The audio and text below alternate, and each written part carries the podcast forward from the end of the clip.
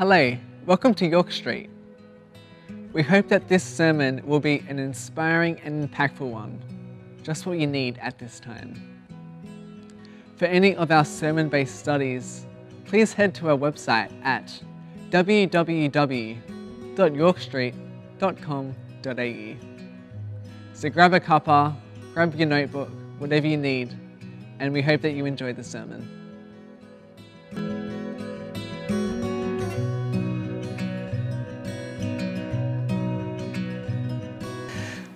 As we dive into God's Word today, I want you to cast your mind back to going on a holiday. And you go on the holiday and you, you travel around, you sleep in a number of different beds, and you're living out of the suitcase, and those things are all good, but then you get home. And if you're able to, and maybe if you don't have kids, the home was clean when you left. And you get home to a clean house and your own bed with clean sheets and there's just something about being home that there's comfort, there's safety, there's security. Of course, you need to. Clean sheets don't happen by themselves, and a clean house doesn't happen by itself. There's, there's work that needs to be done, but there's something about being home that you just feel at peace. Today is uh, Welcome Sunday, and it's a, a Sunday where we sort of want to kick off the year by just saying, we hope that you feel that feeling here. We hope that you feel the feeling of, we're home. It's safe. There's an element of comfort, but also an element of that comfort doesn't happen without a little bit of work. But I belong. There's a familiarity around the place. And so today I want to start the message just by saying that there's no strings attached today. This is not a sales pitch that you need to sign your life away and get connected.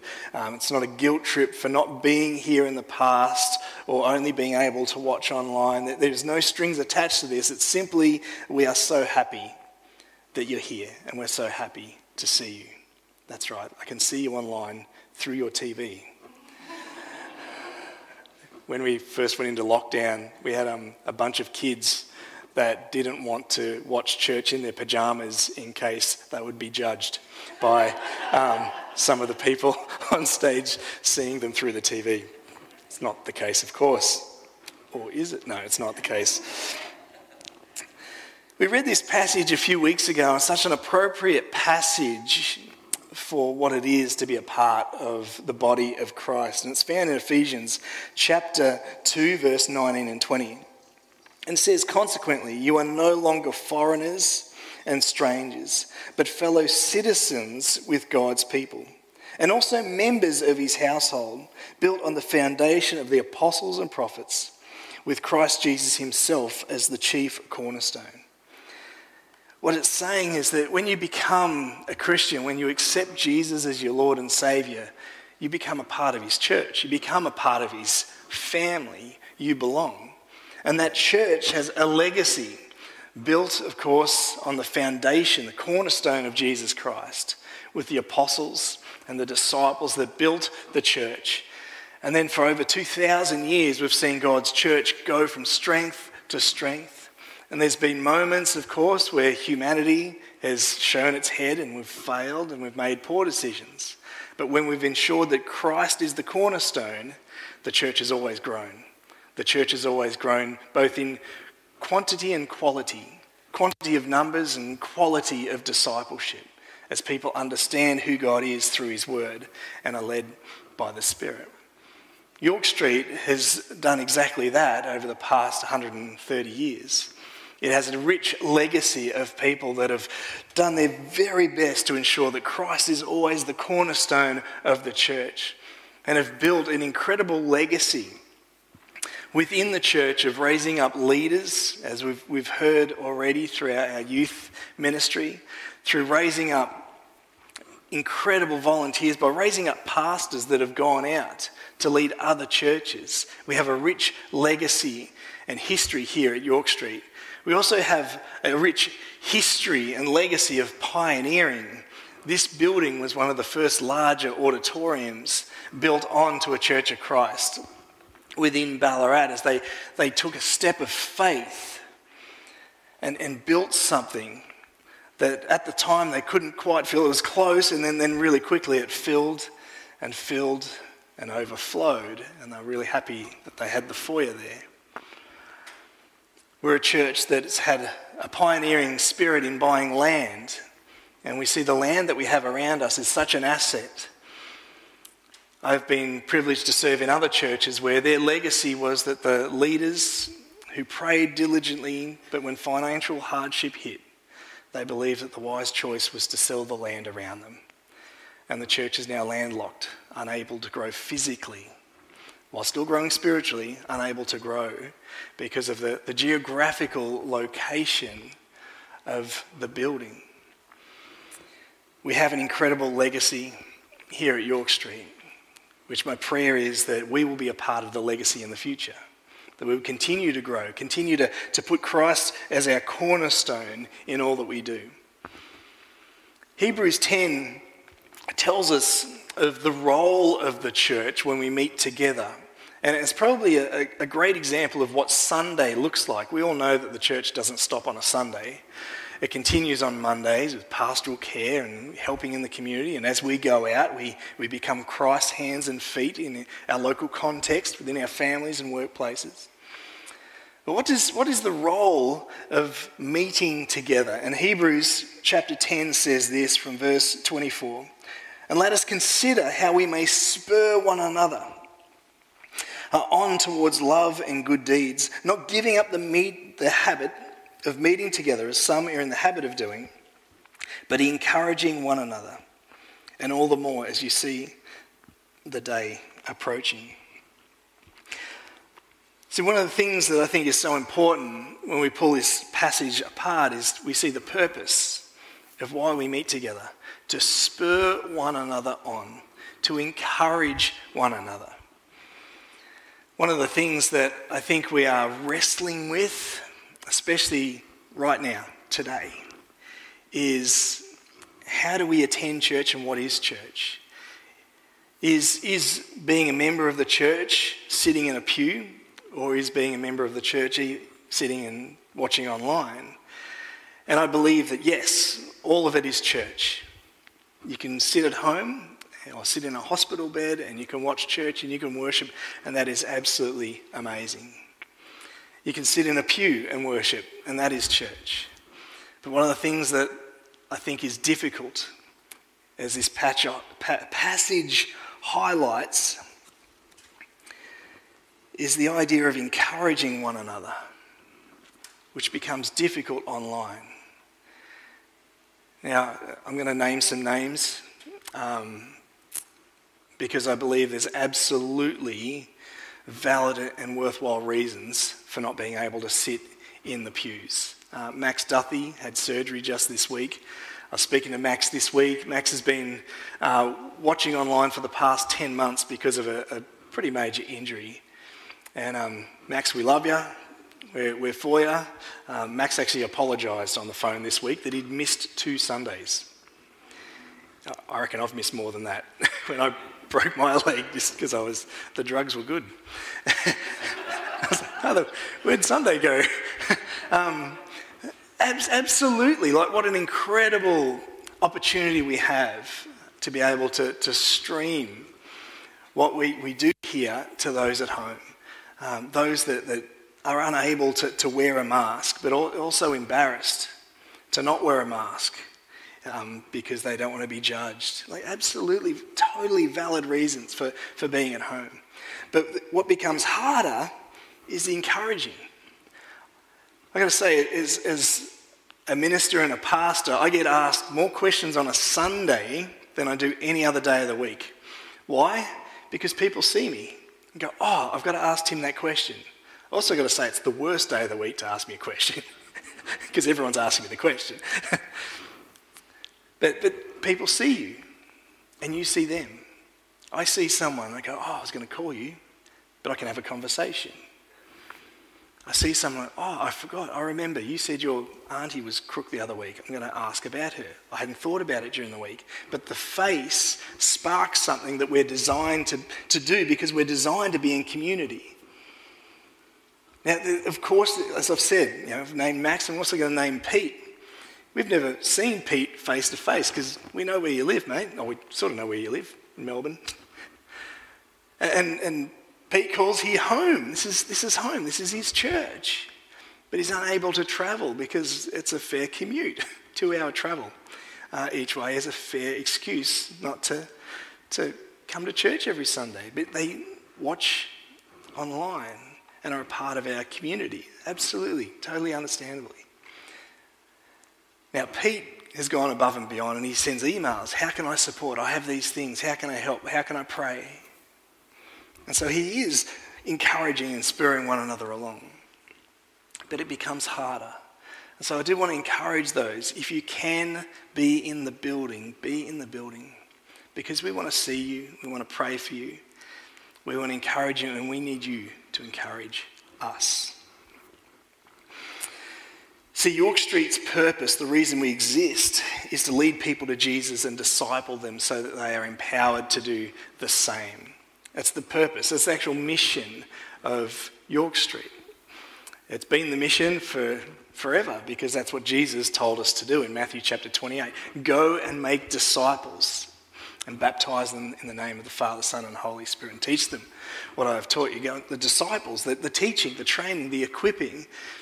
So, first we lead people to a point, they meet Jesus, and they're discipled so they are then empowered to lead their friends to Jesus and disciple them, and, and so on and so forth. I believe every church has the same mission in different words. What does that look like for us as a church? What is the vision? What do we see? And how, how, do we see that played out? Well, firstly, we strive to be a large church that values family and we reach communities beyond our own. We're a large church because we believe that, that people still need to know who Jesus is. We're not there yet. And while people don't know who Jesus is, we're still not there. We still haven't led enough people to Jesus. We value family. As the verse we just read out before said, well, you are a part of God's family. You're a part of the family. You belong. But we also value family. We've just heard from our youth ministry. We value generations. We value children. We believe in the biblical mandate that we actually see played out where Jesus in Luke 2, chapter 40 to 52, at the age of 13, at the becoming, this age of becoming a man in Jewish culture, is in this place where he's been at the Jewish temple asking questions, he's been discipled, he's been mentored, he's been trained up. And at the age of 13, the Jewish men would make the decision of what they're going to do with the rest of their lives. And so by, by the age of 14, you're not a child anymore. Teen, the idea of a teenager is only about 100 years old. So you're a child or you're a man. So by the age of 14, you're a man. Like, wow. So all of the investment, all of the focus, all of the, the teaching, all of the education, all of the discipleship, all of the biblical wrestle was done under the age of 13. Funny when we place scriptural culture and truths alongside science and data and, and the, our Western culture. And in Generations Ministry, we see that the, there's a window called the 414 window. And in between the ages of 4 and 14, we see 80 to 90% of all Christians, all Christians between the age of 4 and 14, either made a decision to follow Jesus or had someone invest in their life with biblical truths. They sat under a Sunday school teacher, they had a grandparent read them the Bible. Between the ages of 4 and 14, that's no consequence, that lines up with Scripture and the, the age of 13 to 14 that we see in God's Word. And so, while we totally value all ages and stages of life, if we believe in mission and evangelism and discipleship, we have to invest. We have to invest in the younger generation. So we have a big focus on kids and youth for the sake of the gospel. That doesn't mean we don't focus on the 10 or 20% that is outside of that data because God loves them, God made them, God sent his son to die for them. And so we have to focus on them as well because they're a part of God's family. Also, the vision of our church is to reach communities beyond our own. We, we exist not just for ourselves, but we exist to be a blessing to those around us. How do we do that? Well, as a church, we have these core values, these pillars that hold up the mission and the vision of the church. The first one is that with no, no ashamed, no, no question, no if, buts, or maybes, we are anchored in Scripture in all that we do. It is the foundation of everything that we do. We turn to Scripture, we pray, we meditate on this. As we see in the, the Old Testament and the New Testament, we see that the Scripture is such a powerful thing, but also we need to be led by the Spirit. When Jesus was baptized, he came up out of the water, and the Spirit led him into the desert where he was tempted by the evil one. And how did he defeat the evil things of this world? He used Scripture to defend it. And when he was finished with that, the Spirit led him to start his ministry. You see, we need to be anchored in Scripture to defend off the things of this world, but open to the Spirit to lead us where he wants us to go. We believe that God cares for every member of his family, and so do we. I've said that we focus on generations, but generations is everyone. Yes, we have kids and youth, and yes, we have a kids and youth pastor. That doesn't mean that we don't value for those that are older in life, because there is so much that we can learn from you, and so much that you have let, to, let yet to learn to have life when we become intergenerational. We've had conversations with aged care facilities over the past couple of years and one of them, they sparked up with the idea of us bringing a playgroup into the aged care facility. Intergenerational. Is it about the kids? Well, maybe. Is it about those in the aged care facility? Well, maybe. Hey, it's actually about family. It's actually about bringing hope. It's actually about singing God based songs to generations. It's about both because God cares for every member of his family, and so do we. And there's no bounds to our willingness to share the gospel. We'll do anything short of sin to be able to share the gospel with somebody else because that's what Jesus came for. That, that's the good news that, hey, there is a better way than the way of this world. There is hope that is found in Jesus. And we've experienced it for ourselves and we want to share that with others. We equip people to live, lead, and love as Jesus did. Jesus spent time with his disciples. Everywhere he went, he invested in them and he, he trained them and he, he used opportunities sometimes with groups and sometimes by themselves. And we wish to do exactly the same. We're not satisfied with the ordinary, we think and act outside the box. We don't want to be conformed by, by traditions that maybe have aged out. While some traditions are fan, fantastic, and yes, we have a rich legacy, so we honour them. But York Street has had a culture of pushing the envelope. I've already mentioned the building and the land. York Street also started a carols in someone's backyard that turned into this ginormous carols event um, at Christmas time across our city. We had somebody who was packing a box at Christmas time to give to those in need that is now turned into the reverse Advent calendar, uh, which is now going national and started to go global. Wow. This is, this is outside the box thinking that York Street has been a part of, and if you missed it, there's a giant playground that pretty much makes every parent's jaw drop to the ground when they walk in for the first time sitting in our facility. Imagine if we put that pioneering spirit into our evangelism or into our generations or into that aged care facility. Like, what would it look like if we put that pioneering spirit into the way that we reach and disciple those within and outside of our church as we reach communities beyond our own? But also, it's our joy to contribute to the kingdom, so why can't it be fun?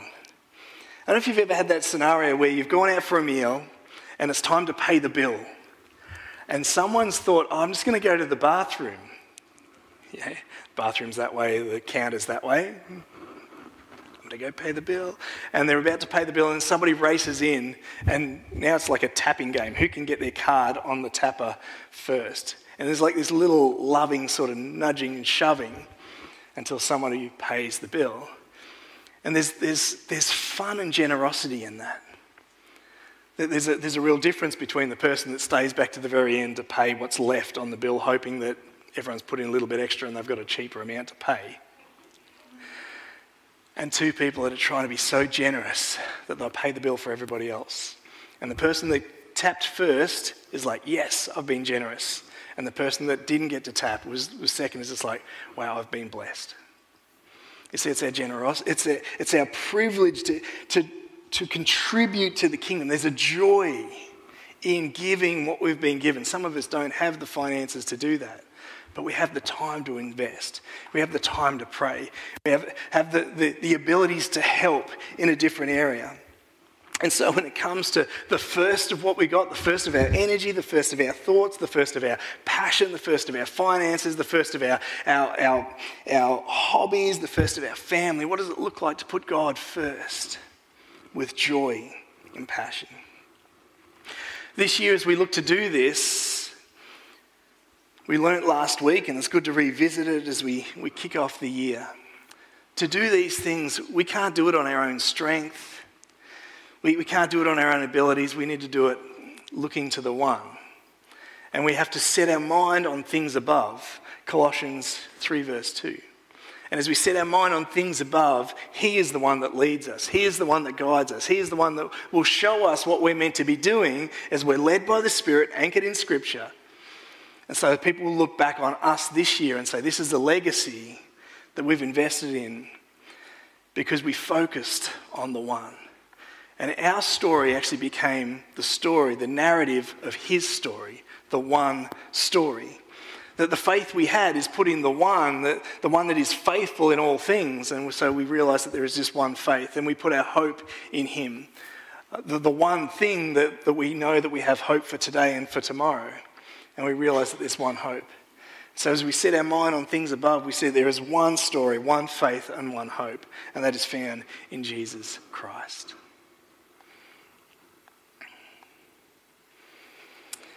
Last, um, last Sunday, as we, we launched into the vision, we left people with a bit of a challenge. And while this is sort of the, the welcome Sunday, this is a, a challenge which may be for here, for York Street, but maybe God's leading you to a, a different season in life or a different stage of life. And if that's the case, well, this is, as you focus on things above, this is for that. See, God has chosen you to be a part of one story. How will you get involved? How will you get involved in His story?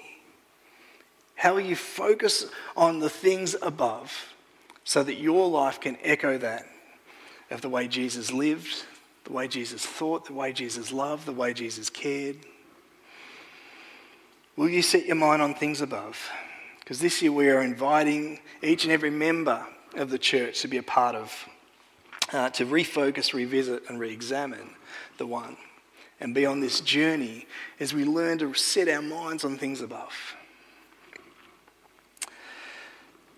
In, um, in your pews are the little flyers that we handed out last week, which are there again this week. And what we're asking everyone to do over the month of February is take the flyer and have a look and have a think and have a pray about it because we don't want this to be an emotional response. We want this to be a response that is anchored in Scripture and led by the Spirit.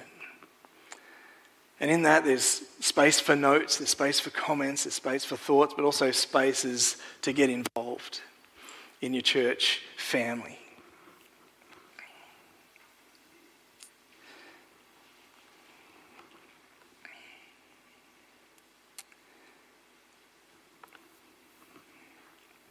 This year we have a number of initiatives. We're going to skip over those just for those on the, the data this morning. But I want you to know that I really do believe that York Street has a season in front of it that, that God is still revealing to us. Something that we have to rely on Him, something that's bigger than what we've done before.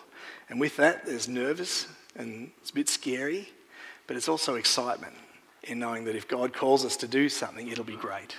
Can you picture the passage in Acts chapter 2 where Peter is filled with the Spirit, then he goes out and everyone starts picking on him because they think he's drunk?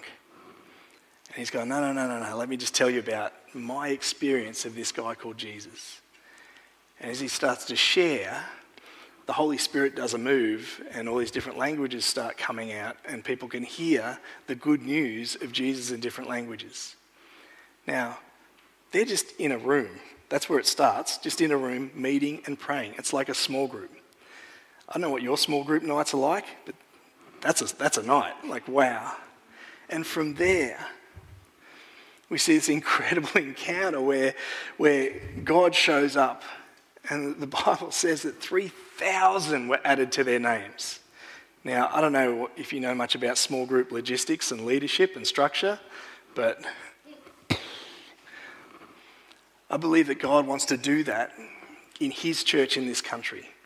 I'm not saying we're going to have 3,000 people here. God will do what He does. But I believe that there's opportunities for God to take someone at home with a box uh, who's giving it to the poor and do something great. Somebody's going to give us an opportunity to buy land or do something with the land that, that we haven't thought of, that, that God will lead it and doors will open and we'll be able to bless the community and lead people to Jesus through that. I believe there's opportunities for people who've been sitting going, I've got this skill and I don't know what to do it, for God to, to to raise up and quicken and be able to put those skills into action to glorify God in and through what they have, either within the walls of this building or the communities beyond our own, because it's not just about what happens here, it's how we live. I shared, um, I think it was with the 6 p.m. service last week, about the word worship. And, and I'm going to finish with this. In kids' ministry for about 20 years, um, I discovered this, this saying, which I probably used for 15 years every single Sunday in kids' ministry. And the phrase was around worship, and it was like a funny catchphrase, and we had videos that said it for us and all this sort of stuff. And we'd hear stories of, discipleship and stories of people living out their faith and, and putting their gifts into actions to glorify God. And this phrase was simply this worship isn't just about singing loud, it's about living loud. It's allowing others to see who is number one in your life.